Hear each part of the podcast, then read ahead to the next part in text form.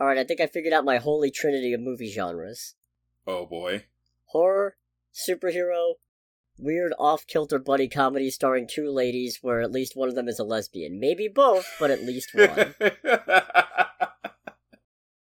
that is a motley crew of genres. right? And the, the funny thing is, the real joke there is that superhero movie, I don't think, is really even a genre. mm. In that it's. It's a common collection of things, but I don't think it really informed. It's neither here nor there. Welcome to Under the Bridge, everybody. Welcome to Under the Bridge. I'm Cody, aka the Scarlet Troll, And I am Greg, aka Greg. and this is our podcast where we talk sometimes gaming news, sometimes comic news, pretty much always movie news, and also pretty much always a movie review. That's clunky, but I think that's as close as I'm gonna get. Yeah, fair.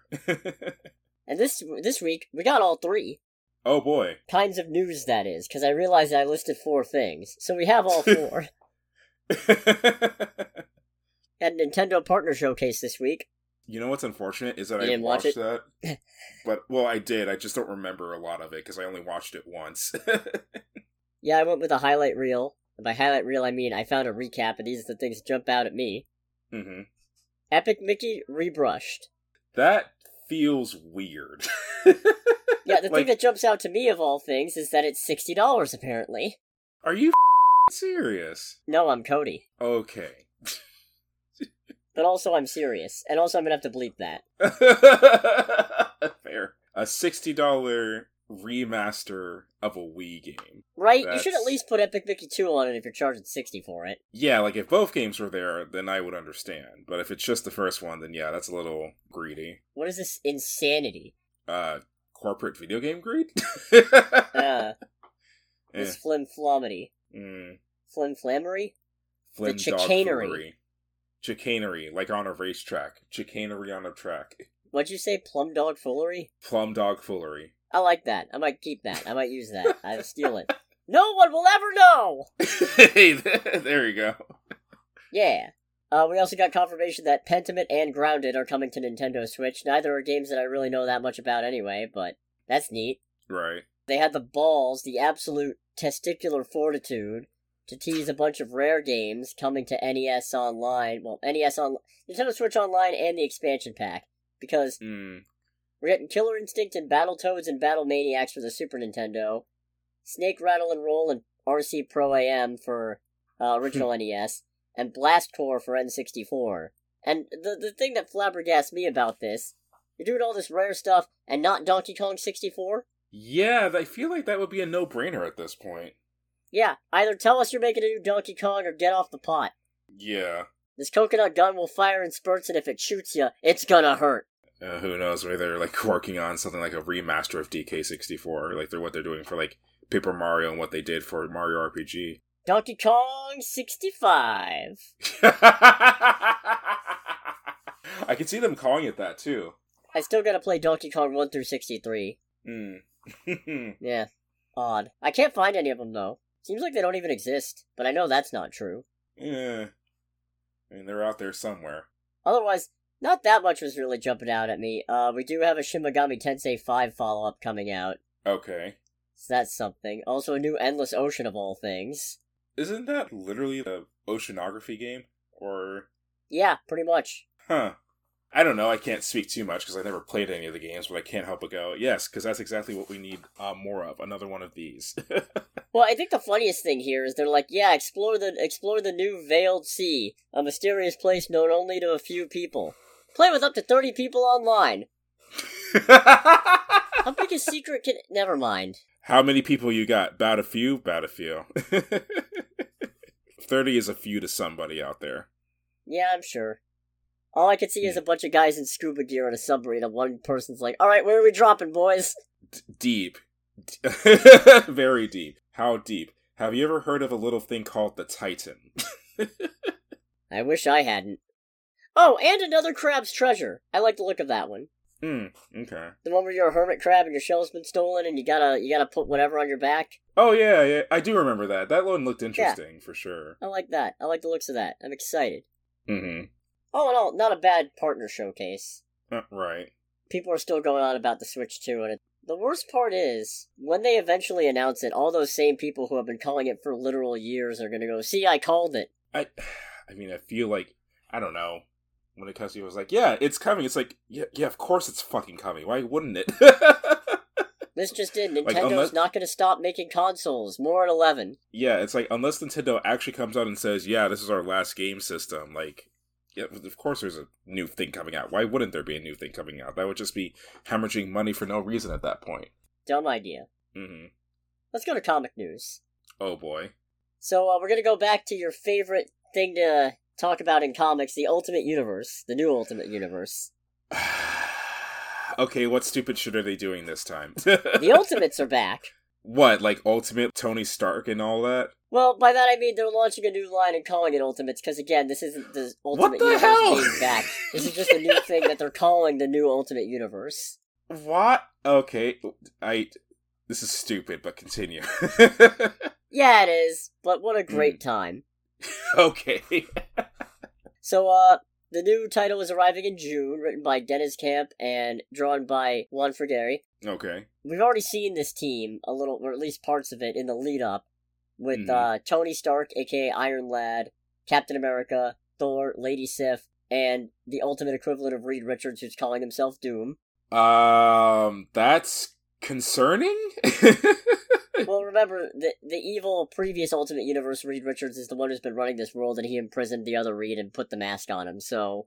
Hmm. But also now Ant Man and the Wasp are joining. Okay. And it's it's a pretty sick Ant Man design, if I'm being honest. I'll send you a picture real quick. All right. Look at that. Oh wow, that is really cool, actually. Yeah, looking Yeah. forward to that. I hope they don't get too many more titles because now that I'm picking them back up monthly for the most part, oh. Oh, why would you do that to yourself? Because I like the concept and I want to support it, and because publishers are dumb and they don't wait for trade paperbacks before deciding whether or not something is canceled. Fair, fair and valid. So if I want Spider Man to stay married, I have to buy this book as it comes out. all right, all right. We were like this close to making Peter Parker fucking miserable for no reason again. Oh, but people are still buying shit. Damn it. I couldn't even get issue two, it was sold out at my comic store Hmm. in an hour. Oh wow. Yeah. Fortunately, I'm on the notification list for when they get a second printing, which hopefully they'll get, but. okay. Oh. I wanted to read that. Right. But no, this is a this is an interesting thing. It's kind of funny to me that the original Ultimate Universe's intention was to be a new universe with familiar characters that readers could jump onto without keeping up with years of continuity functionally. Okay. And how's that going so far? Well, inevitably it failed because if the universe goes on long enough, eventually it gets its own years of continuity that people then have to keep up with, and it's no longer new reader friendly. And there's the Hmm. rub. Here, yeah. We have the problem that starting off on the foot that you probably want to have already read Ultimate Invasion and Ultimate Universe and be familiar with the old Ultimate Universe and probably Secret Wars. So, um, I don't know. This is dumb. And yet it sells. Yeah, I kind of figure it's like, all right, they're gonna at least be smart enough to be like the old Ultimate Universe doesn't matter with this new one because it's a new Ultimate Universe, right? And it's like, no, apparently there's still some carryover there, which It kind of matters in that it gives some important context to the maker and what he's up to, but hmm, hmm, fair. still. I also got some DC news that I wasn't sure if I was going to include or not, but I think this is worth talking about. Oh boy. Yeah, they're doing a new line of collections called DC Finest, which are going to start launching in November. They start at thirty four ninety nine. They're not collections of specific runs. It's supposed to be more about focusing on the characters themselves and certain storytelling genres.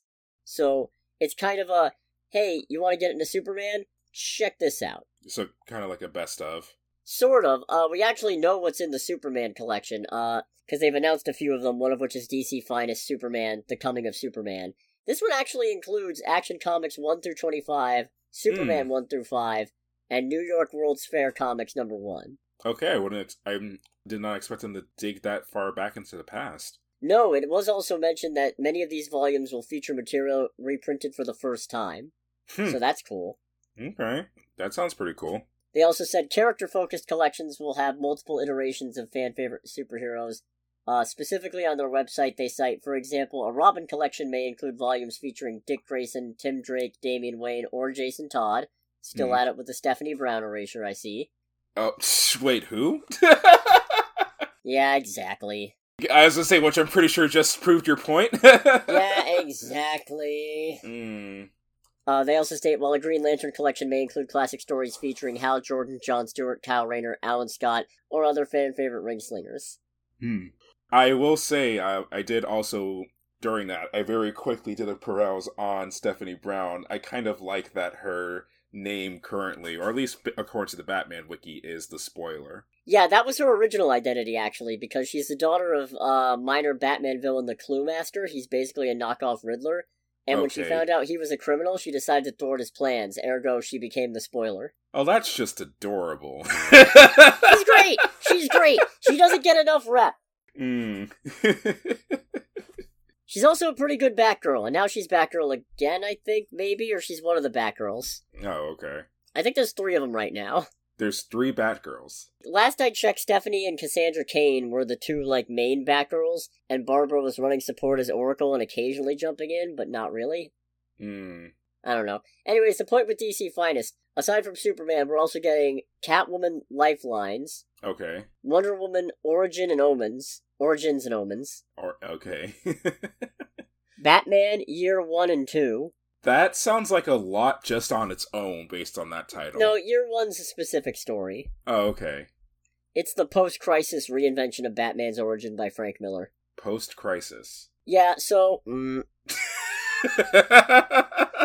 By the way, if this is your first time here on the podcast, welcome. Uh, We're glad you're here, Yeah. but also I don't read this shit. hope you I hope you stick around. Make sure to like, comment, subscribe. But Indeed. thanks for listening. But uh, to make a very long story very short, there used to be an infinite number of multiverses. Editorial decided to collapse that into one, and then they did, and we've been suffering Oof. for it ever since. Oof. Oh, okay. So I didn't know that that's what it was called, but that does sound more familiar now that you explained it like that. Yeah, this is where Barry Allen died and stayed dead for twenty years, and then they came, and then he came back, and they haven't known what to do with him since. well, you brought this guy back to life. What do we do with him? Uh. Have him reset the timeline so he's the only Flash. What? what? Speaking of, we're also getting the Flash Human Thunderbolt. okay.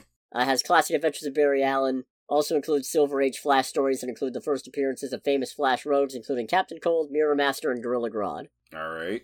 I might already have some of these because I was collecting some of the Silver Age volumes, like the Flash Silver Age, Green Lantern Silver Age. I might take a look once these come out and see if there's anything on here that wouldn't be in those, because if not, I'll probably just keep getting those because they're actually chronological. Although it doesn't matter much, because the thing about Silver Age comics is if you didn't grow up reading them and then you sit down and try, they fucking suck.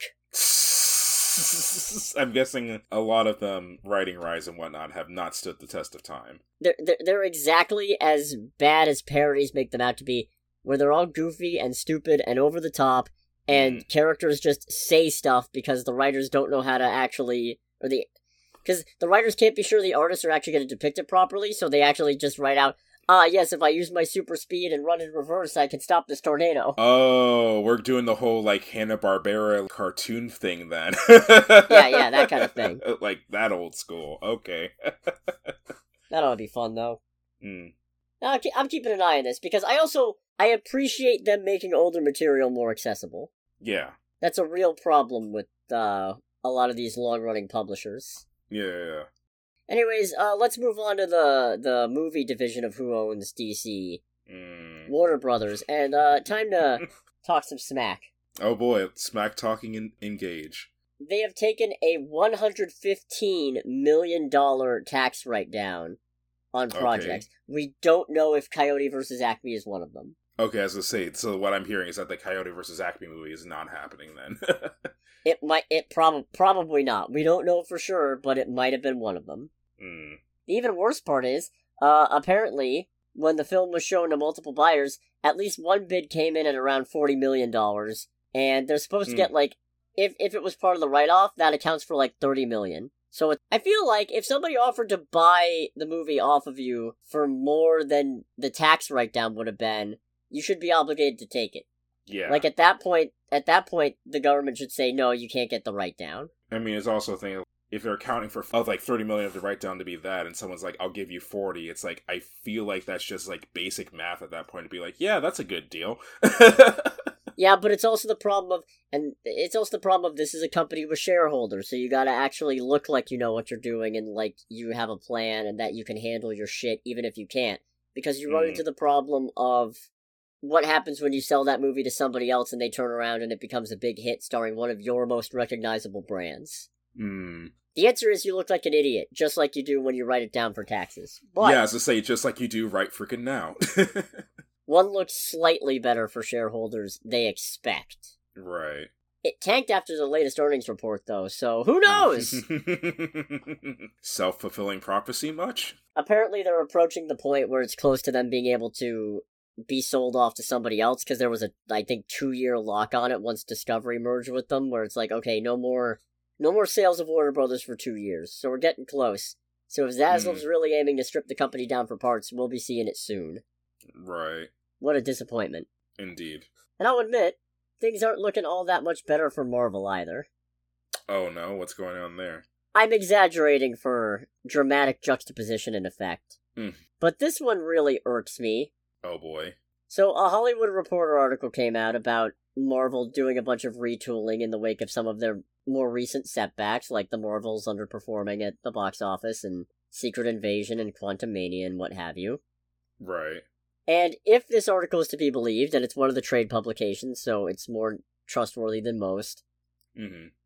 not only is Avengers the Kang Dynasty getting a new title to remove the character's name, apparently, the studio was already making moves to minimize the character after Quantumania underperformed.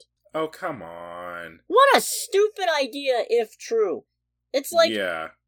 what? Y'all y'all remember? Do y'all not remember when Thanos was first teased and then came out in Guardians of the Galaxy and everybody just mocked him for being an asshole who just sat on his chair? Imagine if you'd thrown him out when that happened. yeah, you you have it set up where it's like people are underestimating this guy, even though we've seen that Kang is fairly powerful. Even though Ant Man underperformed, you have the ball rolling on a thing. Don't just pick it up and give up right away. Yeah, the trick would have been keep using Kang for a couple more things. Do a couple Yeah. more variants. Give him the chance to build up some menace. Maybe actually film him killing some Avengers. Oh, and, uh, yeah, that would be pretty neat. Don't get me wrong, Quantumania was a misstep in a lot of ways and it mishandled building up Kang's menace, but it was still a good character. And the fact Yeah. that you apparently decided to listen to all the chuckle fucks going on, oh, he got beat by ants. First of all, no, he didn't. Shut the fuck up. He got weakened by ants. Second of Right. all, they were thousands of years evolved technocratic socialist ants. so, It's not, it's not like he got beaten by your run of the mill garden variety ants, okay? yeah, Shut up. yeah, exactly. Second, hmm. That's just a way for people to go, oh, he got beaten by Ant Man. How tough can he be? And it's just another way of doing stupid power scaling bullshit and go, oh, because this character is street level, that doesn't that means they can't handle regular threats. You remember when Ant Man went Giant Man and wrecked a bunch of the Avengers shit? Yeah. Pepper Farm remembers. It took four of them working together or so to bring him down. You remember that? Yeah. You idiots. So that that's a decision that I'm not super enthused about, if so. Right. Uh, it does also mention, of course, the casting of the Fantastic Four. That early this month they completed reshoots for Agatha Darkhold Diaries, which is expected to hit this fall, and probably with a different name. I completely forgot that that was coming. They, the worst part is, I feel like they're gonna just call it Agatha all along, which is what they should have called it the first time. yeah, such a good title to begin with. Unless there's a reason for them doing all these name changes, but for the life of me, Mm. couldn't imagine. Or just some like internal conflict or something like that. Yeah. So they're going through a bit of a creative retooling where Mm. it, it, it's just the same old, yep, we're scaling back content, but we're doing better work on it, which, okay, I'll believe it when I see it. Right. While I'm complaining about fans, though, All right, this is a, a segue. I'm seeing a lot of things where it's like people are complaining and saying stuff like, oh man, this is part of the problem. Where's Shang-Chi? And then you've got the people clapping back going, people say they want less content, but then complain when their characters aren't getting follow ups. It's like, that's not contradictory. That is not a contradictory statement. That is a Yeah. consequence of introducing 50 new characters across the last few years and then deciding that you're doing too much content and that you're going to pull back. It means because you've appealed to all these different people who want different things, when certain people aren't getting play, they're going to notice, they're going to be upset. This is a perfectly expected consequence of the actions you have chosen to take. It is not a contradictory thing. yeah, by having all these extra characters, you have a lot more people drawn in, which also means you have a lot more people with different interests in the series. So it's like it's a very bad self fulfilling prophecy at the end. Yeah. Case in point, when Iron Man and Cap, like across Phase Three, Iron Man and Cap were pretty much in a movie a year from mm. 2014 in Cap's case and 2015 in Iron Man's case, all the way up to Endgame. Right. Now, granted, it wasn't always a big role. Like Cap in 2017 was pretty much just the the homecoming tease, but it still felt like he got an update on his situation, and it felt like he was there, and it made the world feel a little more connected and lived in. That's not happening here, or it's happening much more slowly, especially relative to the rate they were cranking out content. So, yeah, I think it is kind of unfortunate that Shang-Chi had a really good movie in 2021. Here we are, 2024, and all we know about a sequel is that he's getting one. Yeah, no news on if it's actually being worked on actively or, or shot or anything like that, even. And that gap between projects makes it even harder to get excited about seeing your favorites again because at the rate that it goes, that means the odds are it feels like there's going to be less projects with them. Because if they're only making Shang-Chi movies every five or six years, mm. are we going to get three? I don't know. Maybe we'll only get two. Who knows? Yeah. I still like Marvel a lot, don't get me wrong, but they have made some genuine missteps, and yeah, there's gonna be some seemingly inconsistent and incongruous things while they sort it out, because part of the problem is when your fan base is literally everybody, you're never going to please everybody. Yeah. But no, that's not a contradictory statement. Is my takeaway. Yeah, yeah, yeah, hundred percent. That's my that's my rant for for the moment. for the moment, it's a key portion of the. yeah, you like Naruto, right? I dabble. well, so what's funny about that is that I've actually I started reading more of the Boruto manga, and I haven't even started with Boruto when it started. I've been reading the time skip that's happening now. oh, it's like yeah, because it's like I I don't care enough to like know all the shit that's going on. I've picked up enough through context clues to be like, all right, I have a pretty good idea of what's happened so far. I I don't feel the need to read any of the other shit. well, what if I told you that the director of Shang-Chi and the Legend of the Ten Rings, Destin Daniel Cretton, is going to be writing and directing a live action adaptation. Hmm. I have mixed feelings on that. it's a movie, not a series. Oh, I, I, I gathered as much. Well, I, no, I feel like that would be worse then because there's a lot of shit that happens in Naruto as a whole.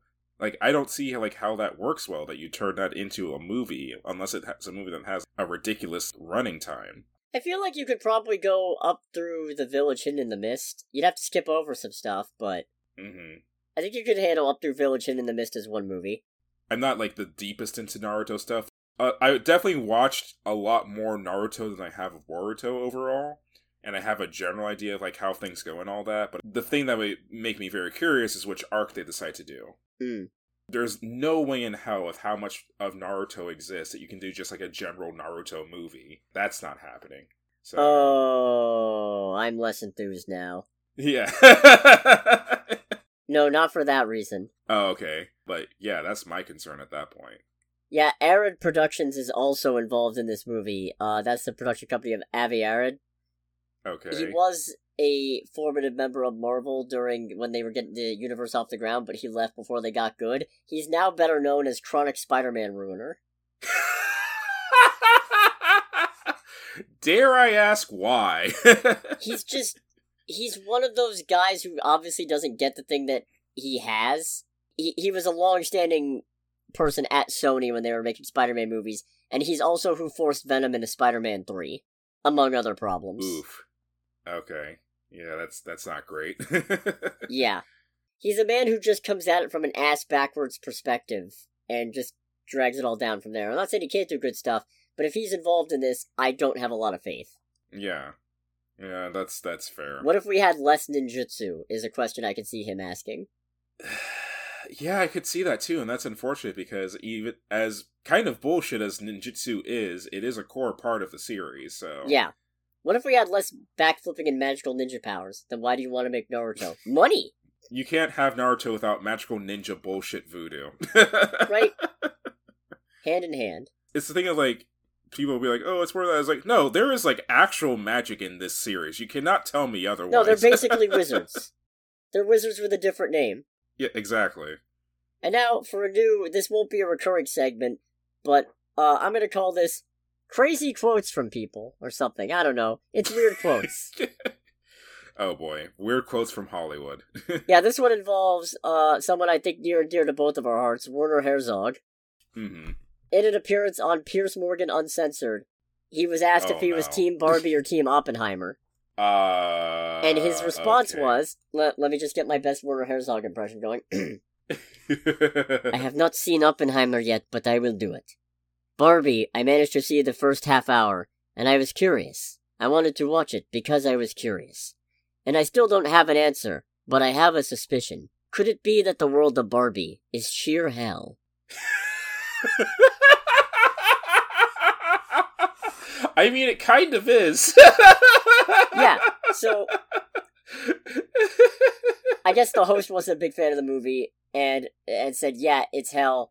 It's an absolute horror." Mm. And then Herzog followed up with, "I don't know yet. Give me a moment to watch the whole thing. I have to watch the whole thing first. So I think he might have been talking about Barbie Land and not like the film. Oh, okay. I mean, Barbie Land in the movie is pretty much hell. Like, it's one of the core tenets of the movie and what sets up a lot of shit. But from an objective standpoint, it is kind of hell. It's pastel hell, past hell, if you will. Past hell, indeed. No, wait, it's too vibrant to be pastel, isn't it? I don't know. I'm no artist. Hmm. I guess.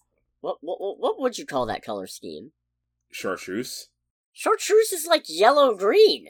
I don't know. it's I I went with chartreuse because it's like I don't know what to describe it, but I feel like the answer would be a a really fancy word for a very simple color. It's a it, it's pink. It's pink hell. It's it's pink hell. Yeah, it's it's hellish pink. Yeah, I don't know. So that's a fun one. Him calling the world of Barbie Mm. sheer hell, or at least posing the idea that it might be sheer hell. yeah. I thought that was funny. It is kind of a shame because it does That seem like it's being taken a lot out of context, and people are like, "Yeah, see, he hates Barbie." And it's like, I don't think that's that doesn't seem to be what he's actually saying. No, because especially since he expressly said, "I need to watch the whole movie." yeah. And then, uh, Dune director, I'm never gonna get this man's name right. Den- Denis Hmm. Villeneuve. Dennis Villeneuve. hmm Denis. That no, why would it be Denis? Denis. I'm very tired. I mean, so am I, man. I understand. Uh, when speaking with the Times of London, he fired off probably the craziest sounding take I've ever heard. That's saying something. Frankly, I hate dialogue. Dialogue is for theater and television. I don't remember movies because of a good line, I remember movies because of a strong image. I'm not interested in dialogue at all. Pure image and sound, that is the power of cinema. But it is something not obvious when you watch movies today. Movies have been corrupted by television. I, f- I feel like this is the only thing my brain can go to, but I feel like that's kind of one of those things said by a person who's basically their bit best trying to say, "Wow, look at how big my dick is." like it's just, it's just such a ridiculous statement, and I mean, because it's also factually incorrect. Yeah, I mean, if you parse through it, I think there's a statement to be made here that an over reliance on dialogue isn't good for films. Yeah. Because too many of them, too many of them try too hard to do with words what you could do with a good shot. But yeah. to say that I don't remember movies because of a good line, I'm sorry. What? yeah, that's just stupid. You are wired different, my friend. Yeah, eh, yeah. You might your wires might be misconstrued there. Can't. Bel movies have been corrupted by television. What does that even mean? Good God. I mean, I don't know. Maybe something regarding like people's attention spans, if anything. but if people are gonna watch an entire show, what? I don't know. It, it, it's it's a dumb statement. I feel like is the end, end all be all. Pure image and sound. That's the power of cinema. TV has image and sound. What do you want about? Yeah. And also, if that's the case, why did you do Dune? Part one of which was mostly dialogue. yeah, like I don't like dialogue. Makes the Dune movies. Then again, I, I actually don't remember if there was a lot of dialogue in that. Maybe that's part of why it was so boring, because there wasn't a lot of action or a lot of dialogue. Mm. This is a bad time to say I fell asleep during Blade Runner. no, I don't think so. Largely because I still need to watch both of the Blade Runner movies. I'm gonna try again. I was tired when I watched it, and I'm sure that was a contributing factor. But then I woke up, and there was some guy walking around with very light blonde hair, and he was shirtless, running around in the rain, chasing I think Harrison Ford, making howling noises. I was very confused. That's a whole like a thing of like, man, I just woke up from a nap and there's just this naked guy making howling noises at Harrison Ford. Only half naked. Oh, half naked is like, was he a furry? Who knows? I lost all the context. Yeah. So those are some unhinged quotes for the week. Mm, Carry them with you. Think on them. Let us know what you think in the comments. right. Now let's go to trailer time. Trailer time. It's trailer time again. We've got movie previews to watch. It's trailer time again. Uh, let's start with Boy Kills World. We only got two this week that we felt like talking about. Yeah. This looks fun. It's very clearly a movie that is aware of how completely insane it This is, looks like which is fun, but I also think I hate it. oh how so? It just the two halves of the trailer feel at odds with itself. That is fair.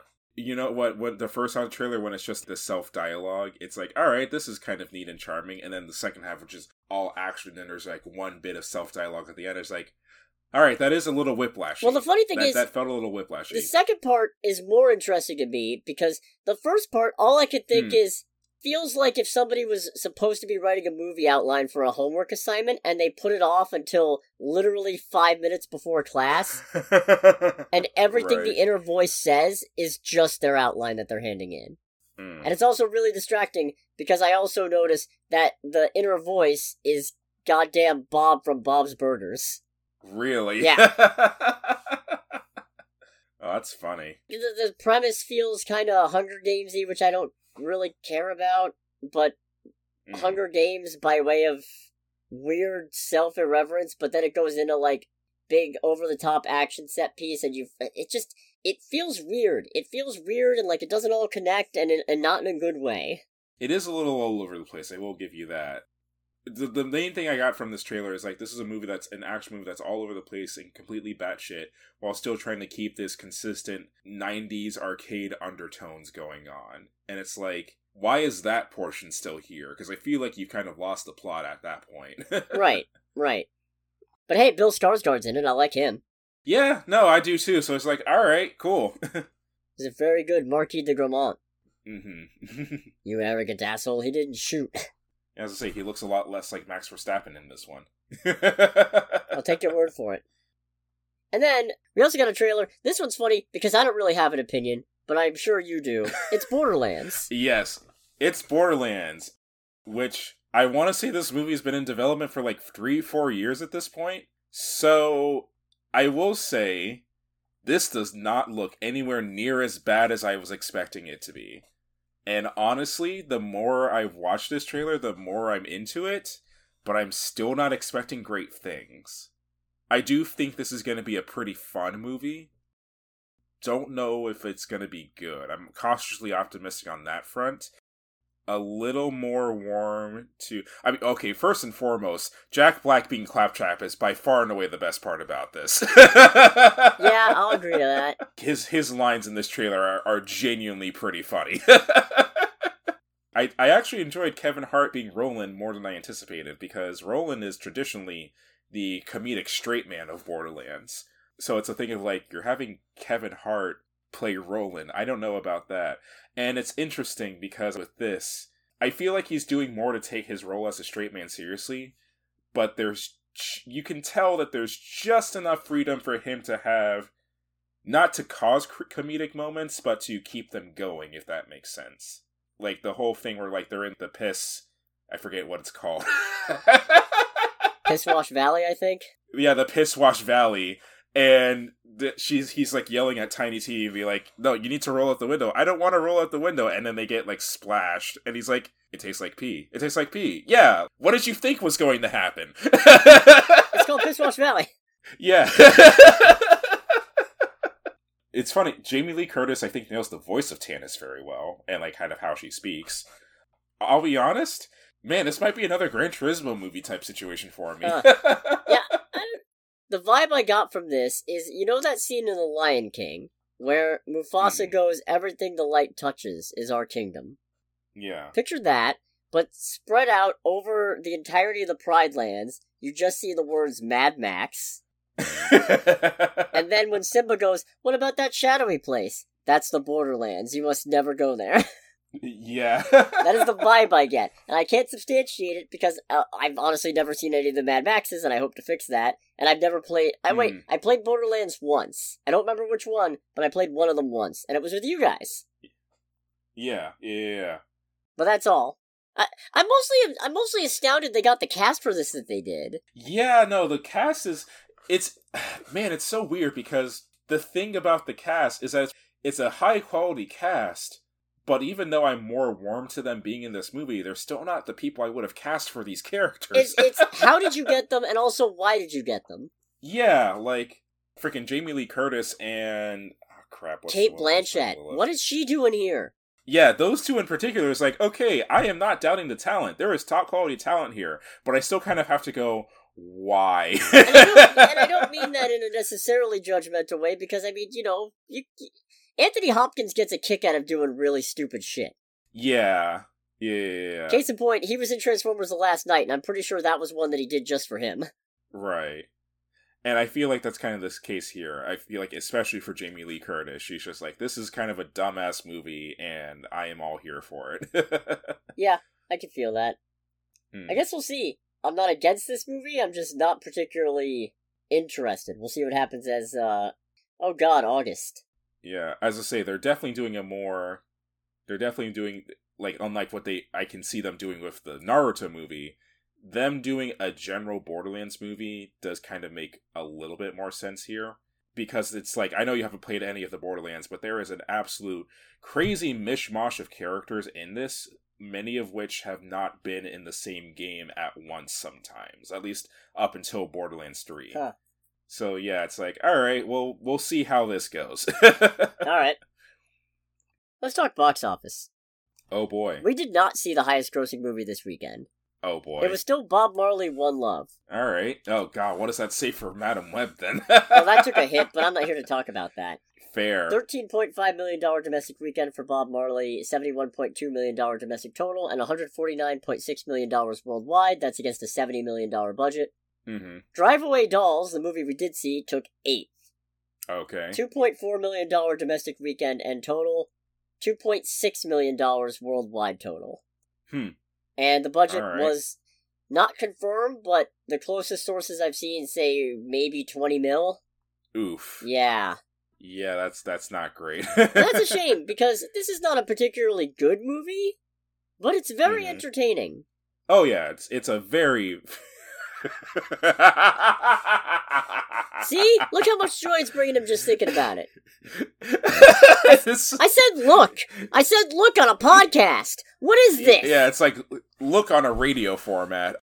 No, this movie's pretty fun. it's I don't think it's good, but it's very fun. Yeah, and I mean, maybe I'm biased because, like I said, I'm gradually coming to the realization that one of my favorite genres is, in fact, weird off kilter buddy comedy starring two ladies, at least one of whom is a lesbian. Maybe both, but at least one. Right. But I had a really good time with this one. Uh, it's directed by Ethan Coen, and it's co-written by himself and his wife Tricia Cooke. It is Mhm. a, I believe it's supposed to be a send-up of, of of older B movies, or at least affectionately paying homage. Which, Yeah. with some of these scene transitions, I believe it.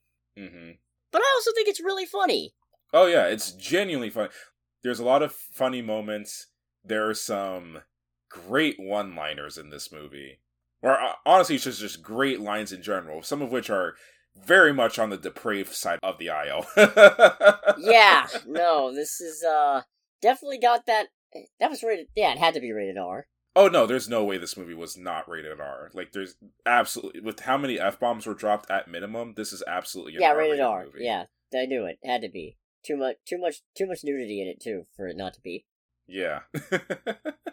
Now, I will say, um, this has the problem that I observed with the Boy Kills World trailer, where there's kind of two Mhm. different movies going on, and they don't really connect super well. Right. But they're also both decently entertaining on their own, so it's fine, I think. Yeah. For a basic premise, the movie stars Margaret Qualley as Jamie and Geraldine Viswanathan as Marion. They are lesbian best friends, and Jamie's going through a bad breakup with her girlfriend, played by Beanie Feldstein, who's uh, Suki, who is a cop. And Mhm. the the breakup is happening because Jamie is uh not very monogamous. No, no, she is not. And Marion is struggling internally with something, but isn't entirely sure what. So she decides she's going to go Mhm. down to Tallahassee, and because they're in Philadelphia, and Jamie decides she's going to go to Tallahassee too. I don't remember if I know she was going to leave Philadelphia, but I don't think she was planning specifically Tallahassee until no, because when Geraldine said she's going, or when Marion says she's going to Tallahassee, Jamie just goes, "Why Tallahassee?" And that becomes a little bit of a running gag. yeah. Nobody knowing why Tallahassee. Yeah. So they go to do a drive-away car service, which I guess is I don't know if that was ever actually a thing. Yeah, that was actually something I meant to look into as well. Where the idea is you drive a car somewhere for somebody else one way. hmm So the second movie essentially is a man played by Pedro Pascal with a mysterious case gets murdered in an alleyway and the case gets abducted and it's in the trunk of the car that Jamie and Marion end up taking because the proprietor of the car service, Curly, who you can't call him Curly, we just met, it's too familiar. but your shirt says curly. he thinks they're working for the people who called him and told him about the car or whatever, so he gives them the car. Then they drive away. And then mayhem ensues with the people who wanted that case trying to get it back. Jamie trying to get Marion to loosen up and also help her get laid again because apparently it's been years, actual years. And hijinks ensue. Lots of hijinks. Lots of 90s to like freaking acid trip hijinks. Wacky and also kind of raunchy hijinks. I don't know why I said kind of, very. Yeah, as I say, like kind of this is very much an under delivery of what transpires in this movie. This movie is very, very raunchy. A very explicit movie, it has to be said. Very explicit. The acting in it's really good too. oh yeah. I mean, there's a good cast in here because you got Colman Domingo, you got Pedro Pascal, Matt Damon. Yeah, I mean Margaret Qualley and and Geraldine uh, Viswanathan also like just kill it. Margaret especially, she is hilarious in this movie. She's amazing. that accent is something else, but I like it and I feel like it fits the movie. oh yeah, hundred percent. She's loquacious, as she puts it, which is not an incorrect statement. Mm, she does love her words. indeed. And also, I, I really feel like the standout here is Geraldine Viswanathan, who does a really good job communicating a lot through just expressions. Yeah. Not that her character doesn't talk, but she's not the most verbose. no, she's not. Just honestly, the way she carries herself and the the humor that comes from that as people, because part of it is just like her being her and everyone else having to react to her being herself. Right. Because she is very. It's one of those things where like this is a character who is very, very, very like kind of a tight character. Not a lot of like humor. Like they're a very dry character, but because of that, there's a lot of humor that comes from that. Yeah, Um, and from the situations she creates be- through her personality. I believe the ter- the term TV tropes uses or did use uh, is the comically serious. She's not funny on her own. Yes. She's funny because of things that happen to and around her. Yes, because of how largely because of how serious she is. Yeah. There are some things that I don't understand why they were put in the movie when they were. There's some really weird psychedelic acid trip looking scenes that I now understand Hmm. what their purpose is, but not why they were inserted where they were. yeah, I I originally thought that those were like showing each like the segues for each act of the movie, but then at a certain point it's like, oh no, that's definitely not what's going on here. No, no. I don't know how to judge some of the relationships in this movie. Some of them are definitely more problematic than others. It has to be said. Yeah, yeah, and to get into that's going to be a spoiler, so I'm not going to touch it yet, but I will say I don't know that some of the moments that feel like they were supposed to be sweet landed necessarily, hmm but also this is mostly a comedy, so it's fine if it doesn't. Yeah, exactly. Because, like, with, with comedy movies, the important point is does the comedy land? Yes, okay, then it's fine. Then it's Th- absolutely Yeah, then it's good. It, the thing is, because it's a comedy, it's also one of those things where a lot of what's Mhm. worth talking about are the lines, but the lines feel like spoilers. True. It is a very minor thing, but for the kind of comedy movie this is, and this is just a completely me thing, I liked how oddly car focused it was. Mm. a lot of commentary on like the cars in particular, especially like how some of the cars are used as like small gags and of their own. And I guess a couple of them are spoilers as well, but it's just one of those minor things where it's like, all right, whoever wrote this at least is is I think they're like slightly a car person. Fair. So it's it's a very minor thing, a thing that I would only pick up on that, but there are things where it's just like there's only two cars that are expressly talked about, and yet they're talked about with more detail than I would expect. Also, the start of the movie in particular feels like a very interesting send up of over the top, pulpy noir things. Just Mhm. take it up to 11 with some of the violence in it. oh yeah, hundred percent. A little uncomfortable, actually. This is just a tad. Yeah, I don't know. This movie takes such an absolute turn in it that's really hard to go on about without feeling like I'm spoiling anything. Here's uh, going on your car point, and I don't think this is too big of a spoiler. Just what kind of car is it? Dodge Aries. Is that a good car? No. And then I look over at you. yeah, it's just like I mean, yeah, it's not a great car. I mean- at that point, I want to say that was when Mercedes owned Chrysler, which at that point Chrysler was not doing very good. Shoot, now I'm like looking this up in the middle of the eh. podcast because I'm the car nerd, so I have to know. I have to know. Also known as the Plymouth Reliant. Huh. It's not a very reliant vehicle, is eh. it? 1981 to 1989, which it was a oh, this was when Mitsubishi was involved in Chrysler too. Ah! I mean, it's a late 80s Chrysler product. It's it's not a particularly great car, it has to be said. Gotcha. yeah. Also, Joey Slotnick and C.J. Wilson as Arliss and Flint, two of basically the the, the bumbling henchmen of a sort for uh, Colman Oh, yeah. Domingo's character.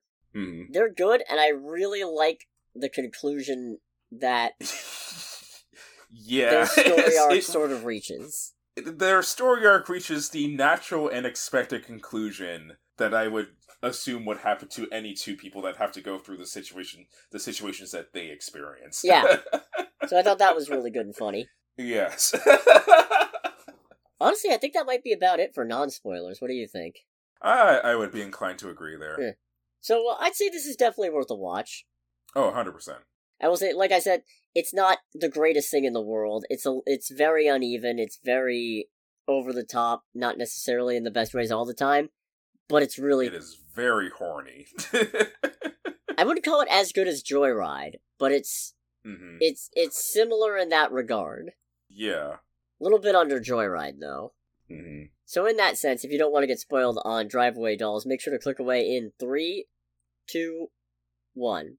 So is it weird that I feel like the real turn ultimately is Jamie and Marion? No, I don't think so. Hmm. It's one of those things where let's see how do I say this? I wasn't surprised that they ended up being a couple, but I was concerned because it was one of those things where it's like this is not a good setup. I mean, to be fair, Marion knows what Jamie is like, so if they go into a relationship outlining those expectations and nobody expects any different and they're all cool with it, then it's fine. True. But also, I will say, it, so so basically, as I think I mentioned earlier, part of part of Jamie's plan is getting Marion to unwind because she's really uptight, and, she, and Jamie thinks part of the problem is she hasn't had sex. And there's a couple of unsuccessful attempts to get Marion laid across this movie, and Mhm. then eventually. Jamie functionally just picks up an Infinity Gauntlet, says, "Fine, I'll do it myself, sugar sweetie," and decides. you like that one? yeah. yes, I'm glad. yes, I do. I'm glad. Because I can also see that happening in this movie too. Just grabbing an Infinity Gauntlet. yeah, just grabbing an Infinity Gauntlet out of nowhere. It's like, all right, I'll do it myself. Snap. Uh, and like it, it, it, it was a pretty funny setup too because they're staying at this fancy hotel and they decide to go to the restaurant at the hotel, and also leads to the good bit of Jamie just putting everything on a rainbow card. It's like, aren't you gonna have to pay for the card though at some point? Theoretically, but her just then outlining that the reason she was doing it was because she realized that Marion's the type of girl who you take to a fancy dinner first, and then going on about like you need an emotional connection with somebody, somebody who understands your needs, and she's just like, wait, what? And it got me too. Was not expecting it. Yeah. yeah, I was very much with Marion, where just like, oh, all right, I guess this is happening now. and just talking about like how good she is at creating comedy and all that through her expressions. Every moment that she that Marion just has like the whole wide-eyed look of oh god, oh no, this is happening right now. It's just the best. Right? right. Just her her realization that Jamie is proposing to honey dip her chicken biscuit or whatever it is you use as a euphemism for. yeah. Which again is something sounds like something that character would say. Yeah, I'm pretty sure she never said it, but but it's something that she absolutely would if given the opportunity. Was it her or Marion who said black belt and cunnilingus? I think I think it was I'm pretty sure it was hmm, Jamie. The line that you insisted I write down. it's like write that down. Write that down. Write that down, Bob. uh, I needed my turn on the water slide, if you know what I mean. oh right. So in like Georgia or something, they end up finding out what's in the trunk because what's in the case because they have to uh their their tire blows and they go to get the spare and then they find the ice box containing the agent's head, which I don't know why they would transport that to. Yeah, that's the part that makes me go. It's like, okay, these people are fucking idiots. Yep. These criminals are actually morons. Are they Why criminals? take the evidence with you. I'm going to assume so. Not Jamie. Not Jamie and Mary. No, but I the others because ultimately speaking, they're working for a senator. That doesn't mean they're not criminals, but they could Yeah, as I say, that doesn't narrow it down, dog. they, they could be feds and also criminals. Hmm. Because it turns out what's inside the case are five blaster replicas of penises of famous men. Yes. One of which is a Floridian senator, uh, played by Matt Damon. Yes. Which. It has to be said, I kind of forgot that Matt Damon was in this movie until we see a billboard of him and his family in the movie. I also didn't really know he was in it. Yeah. I remember seeing him in like the trailers because the thing about this too is that they showed trailers for this movie like eight months ago, I think, Mm. And then there was just like nothing about it for the longest time. But I just think remember being like, "Oh shit, Matt Damon's in this movie." And I think they, they find out what's in the case relative, uh, not relatively early, but like maybe midway through, and then we don't find out until like the third act, yeah, which is crazy to me. yeah, and we find out because after Jamie and Marion have sex, Marion wakes up and Jamie is uh using one of them. Yes. and once again, again the whole thing of comedy through expression. Marion just has this whole like wide-eyed like puppy dog. It's like Jamie, no. I was just like, what? And then she's like, oh no. oh God Almighty. And so then they get they get they, they get abducted by the two guys, Arliss and Flint, and Mhm. Chief, who's Colman Domingo's character, who explains that apparently these these dick replicas were created by someone named Tiffany Plastercaster, who's played by you you you, you spotted this one, Miley Cyrus. Yes, and not only that, apparently this character is a not expressly the same person, but it is based on a woman who I believe was also named Tiffany Plastercaster, huh. or or it might or no, I think it was Cynthia Plastercaster, who basically did the same thing that Tiffany does in this movie, where she slept with like famous or like slept in um with famous men and, and then made penises based on theirs. Like I want to say from the article I read last night, one of the more well known ones is that she did one for Jimi Hendrix. That's insanity. Yeah, it is. That's the seventies for you. that is the uh, that is the era of like Woodstock and, and all the craziness that goes on that goes with it, So Jamie ends up extorting a million dollars out of the senator. And um as one does. As one does. I will say he does he does a whole monologue when they're doing the handoff where he talks about I used to believe in the free market, but you sickos come modifying people and turning them into objects and what have you. And I think to myself, you know, I know he's a Floridian senator who's a- a- anti-LGBTQ whatever, hmm but I suppose there is a broader point to be made about everybody deserving the right to their own privacy and what have you. However, then you stumble into the philosophical discussion of in a truly tolerant society, can you tolerate intolerance? And look, I'm not really a major in that sort of thing. I'm not an expert. I I I generally come down on the side of no, you can't because unfortunately, at least the buck stops when you start actively preaching harm or oppression of other groups. So Yeah.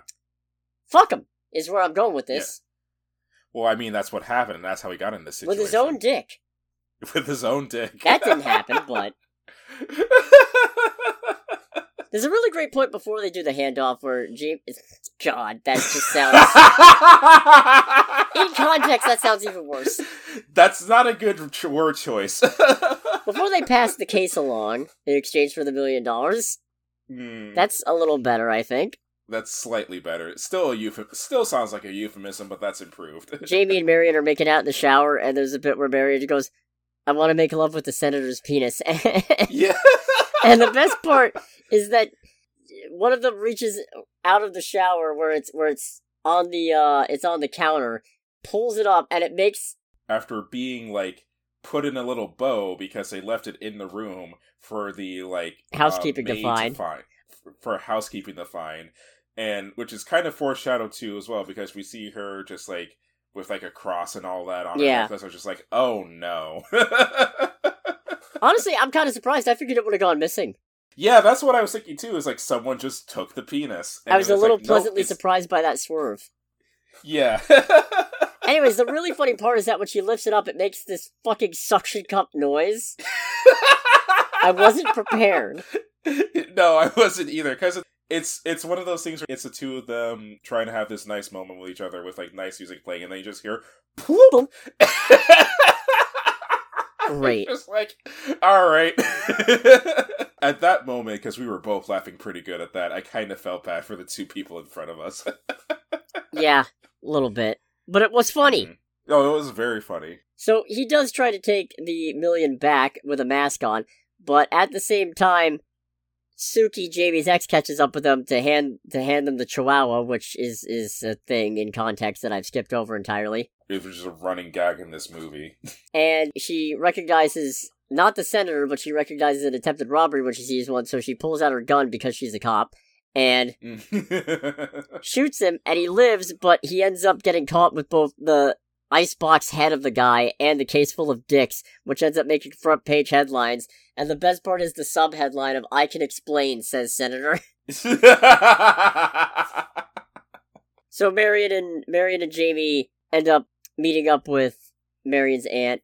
Jamie states afterward they're going to Massachusetts because it's the uh, only state that lets women get married to women. right after Marion also said, "By the way, watch what you say about m- around my aunt. She's super religious." Immediately being like, "Oh, she's gonna fuck this up." Yep. Yep. like Yep. no doubt. I'm not even sure if the marriage thing was true or if that was just a thing being said specifically to push buttons. Uh, I mean, I think it's true.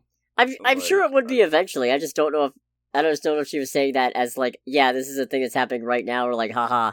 Although now I- really want to rewatch this movie now. Maybe not in the theater because that would be a little awkward now that I know what I'm getting into.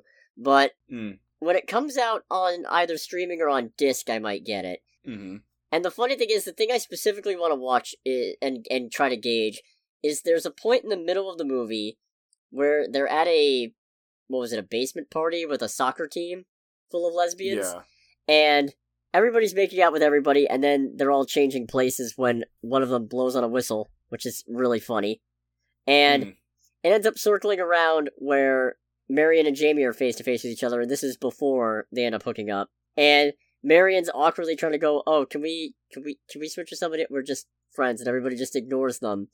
And Jamie kind of coaxes her into it, and they make out a little bit, and then Marion pulls away, and I want to try to gauge what that expression is because I actually can't on on my first watch. I couldn't quite place it beyond this is awkward and this doesn't feel right. And now I'm wondering if it's a case of this was foreshadowing. Maybe it was her going, wait, that was actually really great, but A, she's my friend, and B, also, she's she kind of sleeps around a lot.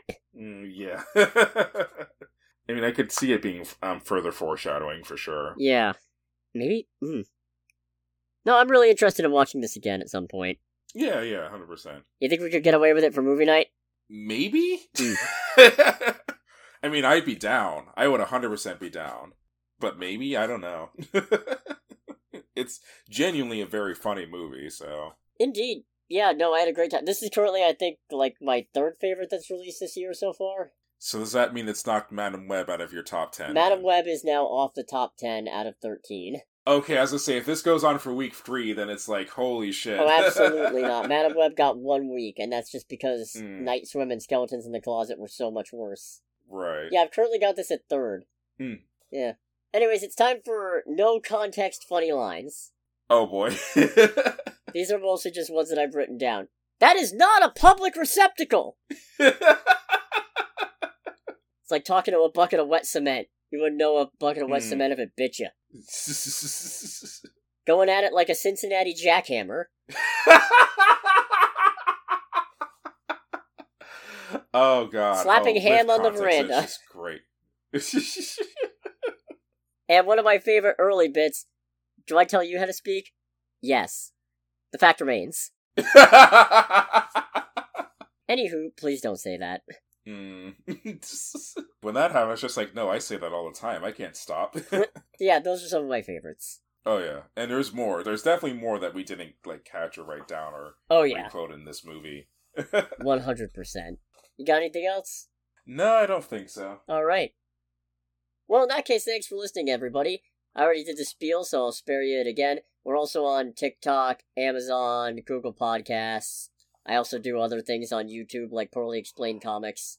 Actually, that's pretty much it. I also post little shorts that are, but they're all just audio excerpts from here.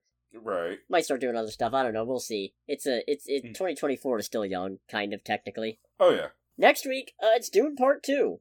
Oh yeah, that's right. I might join you for that. We'll find Neat. out. Neat. Hopefully, I might need somebody to wake me up if it's anything like Dune Part One. Fair. I'd say that would be the most interesting thing about it too, because I still haven't seen the first one. So it's like I go to see it, and I'm there, and I'm just like, "The fuck's going on?" And you're like, "I know what's happening." I'm not don't sure like I will. I've forgotten a lot of what happened in Dune Part 1. Hmm. I'll be 100% honest. I mean, I guess we could also go on Peacock and watch Megamind versus the Doom Syndicate. What? Yeah, they're making a, they made a pilot movie for the TV series. Okay. Yeah, and, uh, hmm. Hmm. I've seen the trailer. I didn't put it on trailer time for a reason. Oh boy, that's all I need to hear, really. Yeah. It's pretty much Dune Part 2. Hmm. In any case, this has been Under the Bridge with Cody, aka the Scarlet Troll, and with Greg, aka Greg. and we'll catch you guys next week. Goodbye, everybody. Bye!